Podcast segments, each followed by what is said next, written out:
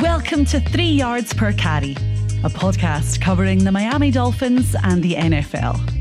Now, here's your hosts, Chris, Alf, and Simon. And we're on, and this is our Super Bowl edition of Three Yards Per Carry. I'm Alfred Arteaga. Simon Clancy is here. Chris Kaufman is not here. He's on. He's on assignment. He's uh, he's gallivanting about the country looking for interior offensive linemen for the Miami Dolphins. Uh, do you have anywhere he should? Where you recommend he should go first, Simon? Yeah, UConn. Going yes. after Christian Haynes. Yes, that guy's a player. Like no, that guy's a player. If they took him at twenty-one, it's not sexy to take a guard at twenty-one. But if they took him at twenty-one, I'd be like, okay, I get it. Yeah, there's some good, there's some good guards in this draft actually. Yeah, no, nah, interior offensive linemen, they can't miss, which means they won't take one in the entire. Which means draft. They won't take one. Absolutely, yes. They'll take Patrick Paul, who needs a complete uh, overhaul, restructure. Yeah, he has good counting stats, but people got to understand because everybody keeps hitting me with, he gave up one sack and five hundred snaps. Yeah, okay. Yeah, I understand that. Uh, watch Pass Pro in college, okay, and then watch it in the N F L. It's different. But also the pure N F L pass sets that he did, I think he ran about eighteen of them. Yeah. I tell you, there is, this receiver class is insane, by the way. Yes. No, no, it's it, it's it's a good class. Uh, I keep looking at it, and I'm like, you can't miss here. You need more picks. Is I keep coming back to, you know what? If they could get something for Christian Wilkins yeah. in day two, it'll go a long way. And yes, uh, we're kind of, yeah, we're we're we're we're, sa- we're saying our goodbyes already. Unfortunately, it is so deep, though. It yes, is it so is. Deep. As always, this show is brought to you by diet smoke dot com for your T H C, shroom, and C B D products. Go to diet smoke dot com and use the promo code Waddle. As in Jaylen Waddle? Yes, Waddle. And you get fifty percent off any one order and uh, of any one item. And, of course, better edge dot com. Go to better edge dot com forward slash number five reasons. And you get twenty dollars just for signing up. And then look for our contest. That we have a Super Bowl contest. five R S N has a Super Bowl contest. I am in that pool, so you get to beat me and take my money if you could pick seven props better than I can. Okay. Among those props are things like the Super Bowl M V P, and we could all pick the same one. But you know, you get you, you start, by a process of elimination, whoever gets the most correct wins. Uh, by the way, I got I, I picked one really ridiculous prop that's paying a ton, and that's why it's paying a ton because I think that there's a scenario where this happens. I picked Nick Bosa to win Super Bowl M V P. Interesting. Because I think that there's a scenario where he has three sacks and it's a low-scoring game, and then everybody's just left around looking at, you know, not great quarterback play, no standout stars, and they say, you know what? The guy that got the three sacks is the M V P, you know? But we'll start here. The Kansas City Chiefs, Simon, they're back. Again, two years removed from, from trading Tyreek Hill, and they're back in the Super Bowl. Both years, six weeks ago, everybody left this team for dead. This offense legitimately is lesser than it has been in the past. It's averaging a full touchdown less than it has in the Mahomes era. But that defense is spectacular. Six weeks ago, they lost to the Raiders at home. And uh, I could take you back to what everybody was saying on, on T V. Everybody was saying, well, they just blew the one seed. And they probably blew the two seed, and they're probably going to get busted down to the three seed. Uh, it didn't matter. They're here once again. How did that happen, Simon? Uh, how did it happen? I mean, Patrick Mahomes is certainly one reason. Uh, the defense is another reason, and Steve Spagnuolo. Uh, but I also think that they sort of did a classic kind of Belichickian uh, move, which was, you know, get their way through the regular season, win the division, get into the playoffs, get as high a seed as possible. And then I think they really changed up what they were doing in the in the postseason in terms of, you know, they've gone to much more heavier sets in the in the postseason than they did in the in the um in the regular season. They've thr- they've thrived um, with thirteen personnel groupings. They've absolutely feasted. Tripled their usage of thirteen personnel during the playoffs. They used it about seventy percent of the time during the regular season, twenty percent during the playoffs. Um, and they're succeeding almost fifty percent of their plays out of out of thirteen personnel.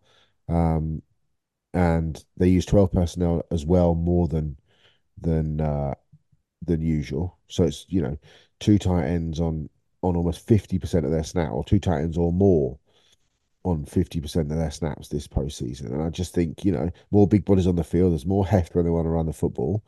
Um, and, and they've gone away even more so in the playoffs from that sort of R P O-y kind of style of offense that certainly they had with Tyreek, but even in the, you know, in the regular season. Um, and they've been thriving on play action down the field, and their receivers have begun to kind of find their feet, notably Rashee Rice, who's, uh, you know, got better and better as the season has gone on, and Uh, has become a really important factor. And, um, you know, Kelsey's back to finding dead areas in the zones, and he's played really well the second half of the season. And, you know, they're just a, they're just a good team. They're just a well-coached team. You know, look at the offensive side of the ball, you look at defense, you look at Dave Taub on special teams, the special teams coach. They're just really well-coached the whole way around. They don't make big mistakes in the playoffs. You know, you don't see the Chiefs players doing what Zay Flowers did, for mm. example, in Baltimore. Um You know, and it's just, you know, you look at Mahomes' numbers in the postseason, they're just, they're insane. They're absolutely insane. And, you know, when you've got a guy like that, then, you know, he's just such an incredible difference maker. Absolutely. And, man, it, it really does look sometimes like they just tell him, hey, go get us some offense and our defense will hold it down over here. And that's pretty much what they did. And toward the end of the season, Rashee Rice just developed into such a great player. Um, You know, it used to be just a bunch of bums and, and Travis Kelce. Not anymore. Uh, is the formula to just put the ball up forty-five times with Mahomes because he's so efficient with it in this game? No, I don't think so. I think, um, I mean, what's interesting is the 49ers played, played twelve personnel as well as any team in the league. And actually, they, they played its base defense about forty percent of the time when it saw two tight end sets. Um, they played against, uh, they played their base. Uh, I think that was in the playoffs. I think they played their base more than eighty-three percent of the time against twelve personnel in the regular season. No, no team played its base more often against those sets. So uh, I think it's a fascinating matchup. I, I don't think, I don't think you can do that. I mean, as good as Mahomes is, I don't think you can do that. In part because, you know, Pacheco is such an important part of the important part of the game. What I would expect them to do is target Oren Burks. Um, when he comes in as the third linebacker, you know, you don't want to try and run uh, towards Fred Warner. You don't want to run towards Dre Greenlaw. You obviously want to watch the, you know, they're so good and adept in coverage. But, you know, Hufanga out with a torn A C L. So I would, you know, target Tashaun Gipson. I would target Oren Burks, um, you know, and then, you know, Logan Ryan is playing as well. Um So I think there are there are people on that defense to certainly target, but I would be, you know, I'd make sure that I'd be in twelve and thirteen personnel. I'd have, you know, Noah Gray and Blake Bell and Kelsey, and I would run. I think there'll be some heavy run early on, and then I think they'll start to work the play action game with Kelsey, with Rashee Rice. Um, you know, they like to get Rashee Rice the ball in sort of, you know, because he's so good with yards after the catch, just get him on little angle routes, just little underneath, bubble screens, those sorts of things. Um, uh, and that's how effective he can be. So I don't think Patrick will drop back and throw thirty-five forty. He may well do, um, but I'm not sure that's a recipe for success, especially against the 49er defense, which has kind of gone off the boil a little bit in the second half of the season. So, um Yeah, I, su- I suspect the big stars will have big games, but it wouldn't surprise me if, you know, Rashee Rice has ten catches for one hundred fifty yards or whatever. I just think they'll feed him quite a lot. Yeah, last thing before we go to go to break, we gotta we gotta mention this this Kansas City Chiefs defense. We just spent about eleven minutes on the offense, and we didn't mention the the the personnel group that actually got them to the Super Bowl, because it's essentially Patrick Mahomes and a defense is what got here, with a little sprinkling in of, of Rashee Rice, some running from Isaiah Pacheco, and Travis Kelce's brilliance in the playoffs. But this defense, and I was watching something about uh, Steve Spagnuolo. He was doing a chalk talk on on on N F L dot com that I found eminently uh, compelling. Uh, he was talking about when when you're calling a game against a quarterback, you got to decide whether you want to take away, you know, what, what routes you want to take away and what you have to give up, because sometimes you just have to give something up. And he says he always found it uh, that it was more, it was easier against the better quarterbacks or the less balanced offenses, the guys that were going to put the ball up more, to give up the flat because they're not as disciplined to take it. Now, he said transverse, uh, you know, the opposite of that is to not give up the flat and play five across, play two deep, which is what he mostly does, and make it an emphasis to take away the flat. If you watch the 49ers, like, that has to be the game plan for Kansas City, which means they could be vulnerable deep. Do you agree? Yeah, maybe. I mean, I think it'll be fascinating to see how they, how the Chiefs line up in, on defense and and what they do, and who will be healthy at that linebacker core. You know, because you know Leo Chenal likes to come downhill as a run defender, um, but Willie Gay's obviously struggled with a neck injury. Uh, I think their best three is is Chenal, uh, is Chenal, is uh, Nick Bolton, is Drew Tranquill, and is Willie Gay, but they haven't had. They haven't been on the sea, uh, on the, the field for a single snap as a threesome all, all season. So again, if I'm Kyle Shanahan and I see Chenal there, especially in, you know, try and get him matched up with a George Kittle, try and get him in passing situations, that that to me is is huge. I think the game will be won and lost in terms of how the 49ers can work uh, L'Jarius Sneed and, and Trent McDuffie. And that to me is the fascinating sort of game within the game. Will... Will Sneed follow Debo Samuel, who's not one hundred percent? Uh, the 49ers love to get Debo moving around on those, you know, orbit motions and, you know, into the slot. So if that's the case, then Trent McDuffie will go with him. McDuffie, obviously, an all-pro slot corner, one of the best in the league. Sneed, top three, top five corner in the league. Um, so that'll be fascinating to see who wins that battle. Ayuk's had a great couple of seasons. He's a really good player. And then where does Kittle end up in terms of who covers George Kittle? Do they have a player that can cover Kittle down the field? That that to me is the fascinating thing. Can they get pressure against Trent Williams? Unlikely, but can they get pressure on the other side?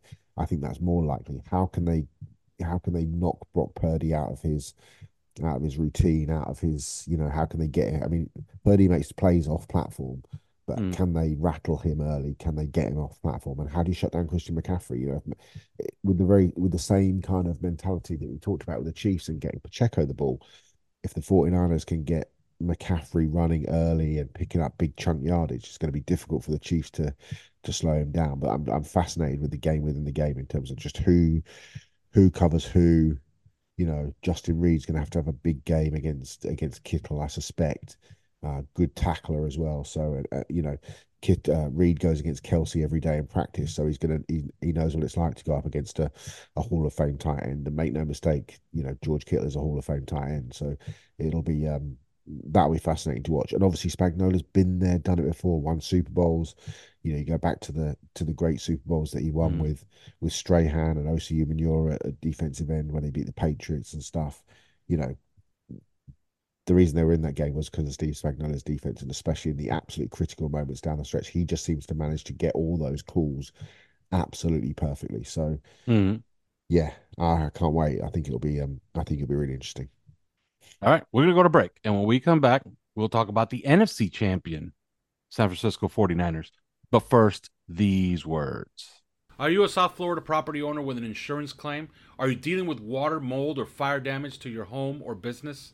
Are you having trouble locating a five-star rated general contractor that is fully licensed, certified, and insured? If the answer is yes, then Water Cleanup of Florida is here for you twenty-four hours a day. With over sixty years of combined experience, Michael, Robert, Jorge, and their team is prepared to handle any size property damage disaster. When an unexpected damage occurs to your home or business, you need specialized, fast, and reliable services. Water Cleanup of Florida understands the impact and stress an unexpected disaster may cause. Their objective is to make the cleanup and insurance claim process painless and hassle-free. Water Cleanup of Florida is also a licensed general contractor, so they provide the A to Z service, one-stop shopping that busy homeowners and business owners require. Water Cleanup of Florida is now an authorized dealer of Eurocraft cabinets, so premier kitchen, bath, and laundry cabinetry Countertops and other accessories are available for your viewing at their showroom in Boca Raton. Or, do you prefer to shop from your home or office? Then Water Cleanup will send you one of our design specialists to you with samples and products that fit your style and budget. Call Michael anytime on his personal cell phone if you have any questions at nine five four, five seven nine, zero three five six. That's nine five four, five seven nine, zero three five six. Or visit their website at W C U F L dot com. You can follow them on Facebook and Instagram. And please check out their more than eighty five-star reviews on Google and Facebook. Water Cleanup of Florida. If you have the schmutz, they have the guts. I'm Jalen Phillips, and you're listening to Three Yards Per Carry. All right, we're back. All right, the 49ers, that, it was it was a strange, you know, it was a strange season. And, and to say that at some point at midseason, everybody thought it was like a foregone conclusion. Look, the 49ers are going to get to the Super Bowl. Then they lose three in a row. They don't look all that great down the stretch. The playoffs begin, and they still don't look all that great. Uh, Chris Kaufman made a great point. He likes to look at the team that's actually playing well into the Super Bowl, headed into the Super Bowl. 49ers are here. They're the clear-cut, in my opinion, best team in the N F C, considering that the, the Eagles completely fell apart. Dallas did another Dallas thing. And, you know, Green Bay, not yet. Detroit, not yet. It's their time. They're the best team. You agree with Chris Kaufman? Because I tend to agree with him, too. They're not playing all that great headed into no, the Super Bowl. They're not playing all that great. And But what they have done, especially in those last two games against Green Bay and against Detroit, is win when they shouldn't have won. And let's be realistic. Let's be honest. They should have lost to Green Bay. And they absolutely should have lost to Detroit. And the fact that they were able to come back and grind out those wins, you know, they came back from two pretty hefty deficits, ten points against Green Bay, uh, and then, what was it, twenty-four points to the Lions they were down? Yes. twenty-one points to the Lions they were down? Yeah, um, something you know, like they're that. Big, they're big scores, uh, and they ground it out, and they came back and uh, and won the game.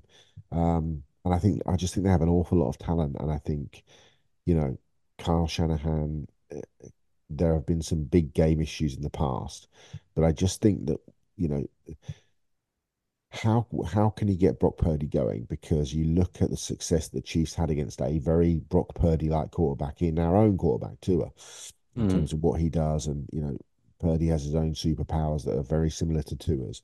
How did the Chiefs knock Tua off uh, rhythm? And can they do the same to Brock Purdy? You know, you look at, for example, you know, some of the things that you'd expect Spags to do to try and knock him off is, you know, especially the processing, you know. Mm-hmm. They did a lot of kind of single high coverage before the snap, and they're switching to two high looks um, against the Dolphins, and it worked. And, you know, um, but timing and rotations are very, very important, and it's what Spags does so well, you know. Um, Can he, you know, Spags doesn't blitz for blitzing's sake, and that's not going to stop Purdy. You know, he's one of the best quarterbacks in the league at, against the blitz. I think um, eighty-five percent uh, quarterback rating against free runners in the league, when the average mark is forty-four percent, I think uh, I saw earlier on, which is, you know, which is fantastic. Shanahan loves to go out of empty backfields, you know, so gives Purdy quicker identification on mismatches, quicker reads, Um, quicker processing, which he's already very good at. 49ers is the best team in the league in terms of quarterback rating out of empty sets. Um, so it's again, it's the kind of the battle within the battle. The Chiefs are eighth in the in the league defending empty sets.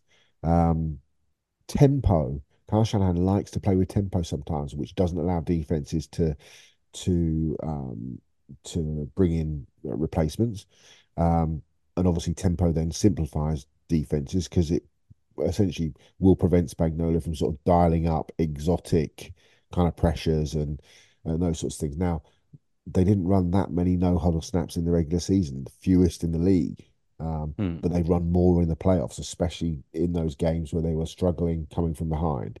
Um, and although he's resisted the urge to play overly fast, I think I wouldn't be surprised if I saw Kyle Shanahan run a bit of hurry up, just to, especially if the Chiefs' defense has um, penetration and, you know, gets the 49ers to punt on the first couple of drives. Just wouldn't surprise you just to see him mixing up a bit I think you'll find early on you'll get some quick hitters. You'll get some. Um, you'll get Brock making some fairly simple reads, some screens, some bubble screens, uh, just to just to calm him down. Not, I mean, not that he's ever shirked the big moment, but just to you know manufacture some completions, just so they can. Do you know what I mean? I just think mm-hmm. just to eat him into the game, because what you don't want is a start where he throws a you know a pick on the first drive or a pick on the second drive, and then the pressure's really on. So I think there'll be a heavy mix of some screens, some Kittle underneath, um, some McCaffrey running the ball. I don't suspect you'll see a lot of those you know high risk, high reward throws that he is so adept at making, middle of the field, dagger concepts, those sorts of things. I don't think you'll see them early on. I, I certainly wouldn't expect Shanahan to put the pressure on him that much. Um, but we'll see. We'll see. I mean, Purdy is absolutely fearless. And nothing seems to faze him in terms of, you know, the you know the level that he plays at. And this is a guy that's been to Michigan and played. This is a guy that's been to, you know, big colleges, big stadiums and and played when he was at Iowa State. And he's he's never shirked the moment. So um, I think it'll be... Uh, I think it'll be fascinating. I do think Spags will try and confuse him with a lot of post-snap coverage changes. Um, but there's so much talent on that 49ers offense when you throw in Ayuk and McCaffrey and Juszczyk and Kittle and, you know, Debo, et cetera, et cetera, et cetera, John Jennings. Um, I, I think it's just such a, it's so finely balanced. And I totally get Chris's point about the Chiefs coming in with a hot hand, but I'm happy to ride the team that, that, has sneaked out victories where from the you know stolen victories from the jaws of defeat and comes into this playoff uh, into this uh, Super Bowl you know knowing that if it gets down it's got the mentality and the toughness to come back. Yeah, and and by the way, uh, everybody was wondering you know they're in Las Vegas and how come nobody's actually you know gotten into any type of trouble, and I found this uh, kind of funny. The Chiefs are staying at the Westin Lake Las Vegas Resort and Spa. That's in Lake Las Vegas. That's outside in Henderson. The 49ers are staying at the Hilton Lake Las Vegas Resort and Spa. That's also in, in uh, Lake uh, Las Vegas. That's in also Henderson. That is thirty miles from the Strip. Wow. Yeah. I mean, so I'm if a player enough... wants to raise hell, he's going to have to go out of his way to do it. Yeah. I'm old enough to remember. Who was the fact? Was it Eugene Robinson, the Falcon safety? Here in Miami. Yes. Yeah. Got into trouble with the prostitute in the week. It gets better. He won N F L Man of the Year that year. Yeah, he did. He did. How great is that? I know. Phenomenal. Phenomenal. Yeah. But, you know, I mean, keeping, what, seventy players, sixty-five players out of trouble in the heart of Las Vegas is probably not easy, even in Super Bowl week. So I can understand why they're thirty miles out. So, yes. You know, the, the yeah, they're pretty...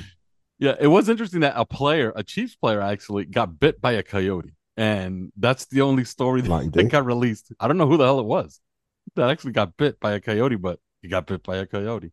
Kyle Shanahan, this is, you know, I'm, I, I despise legacy talk, especially when the guy is probably fifteen years away from retiring or something like that. Okay. Like he has plenty of time to make a legacy, but he's been a part of two tragic Super Bowl losses. Yeah. Okay. We all know about twenty-eight to three, but n- nobody mentions twenty to ten. That must, I-, I don't know what that must feel like because uh, unfortunately our team has not given us that. The only, su- the two Super Bowls I saw them play, they were kind of, they were ahead for most of the game against the Washington football team. And then they fell apart in the fourth quarter. And then they pretty much got blown out by the, by the 49ers co- starting in the second quarter. But they had a twenty to ten lead here in Miami, and the Chiefs looked absolutely hopeless. They couldn't find Tyreek Hill. Travis Kelce was not getting anything done. Patrick Mahomes looked m- like a mere mortal, and Nick Bosa could not be blocked. All of that changed. Kyle Shanahan, he has to be feeling the pressure in this game, and this has to be some kind of legacy game because the, the whispers are, are going to start if something bad happens to him again in this Super Bowl. They're going to say there's something wrong with him or his system that just can't get it done, can't finish these games, yeah. Right? he's such a genius. He's such, he, I mean, he really is, you know, and he's been around football. He's an absolute football lifer. And if you listen to the, the Playmakers podcast, which is absolutely fascinating, he's so interesting in that and, and how much respect he garners uh, from McDaniel, from McVay, from Matt LaFleur, um, you know, as the kind of the architect of the modern Shanahan offense, the modern offense of his father. Um, mm-hmm. You know, growing up in that absolute environment of of just football, football, football the whole time. I think the interesting thing for him is that he has struggled at times in massive moments in big games with a conservatism that hasn't manifested during the season. Mm. Um, and that's not just this year, that's historical. You know, you, you know, you go back and look in post-seasons where, I mean, he's gone for it, uh, where next gen, I, I think I read earlier, next gen stats, it said that on the, and you know, you take all these stats with a pinch of salt, especially over, you know, fourth downs and should mm. you go, should you not?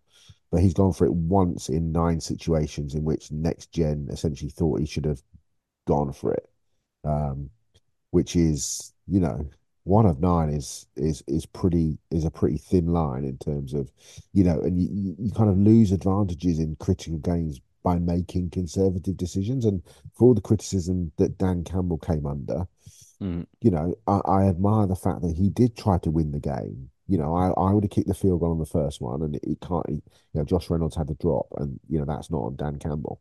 Um, you know, if that's converted, the Lions almost certainly win the game. And, you know, but then if the field goal, you know, is converted, the Lions probably win the game anyway, you know, so mm. uh, It, it it's a difficult one. But you go back to the, the twenty twenty-one N F C Championship games. Remember, he he had fourth and two on the on the L A side of the field in the fourth quarter and uh, and punted. And you just think, mm. you know, put the game away. You know, you go back to the first, go back to the end of the first half of the Super Bowl when the Chiefs played the forty-niners a couple of years ago. Um, you know, they had, you know, inside two minutes, but they had timeouts. First down, second down were run plays. You know, they ran off like. The Chiefs then called a timeout with like twenty seconds to go, and then Shanahan all of a sudden decided, oh, maybe I could still score. You know, gets a completion down the field, then has that really iffy, do you remember the iffy sort of pass into offensive pass interference against Kittle, which would have put them in scoring range. Um, and they go in at halftime ten ten when actually it could have been seventeen ten or even thirteen ten if he hadn't been quite so conservative. So for me, it'll be it'll be interesting to see if he. A, has a bit more control over two-minute situations, but also just eradicates just a little bit of that conservatism that I think has just overshadowed how good he is as a coach. You know, um, mm. it's a tough one to call. It really is a tough one to call. I think it's going to be an absolutely fascinating game. All right, la- last thing, because um, we kind of know what the forty-niners have to do, and, and we talked about it in the first half of this of this preview. What they have to do on offense, uh, they pretty much got to be balanced. But on on defense, uh, there was an excellent piece on on on the Ringer. I forgot who who wrote it, uh, but he was talking about the combination, the route combination that's absolutely destroyed the forty-niners in the playoffs.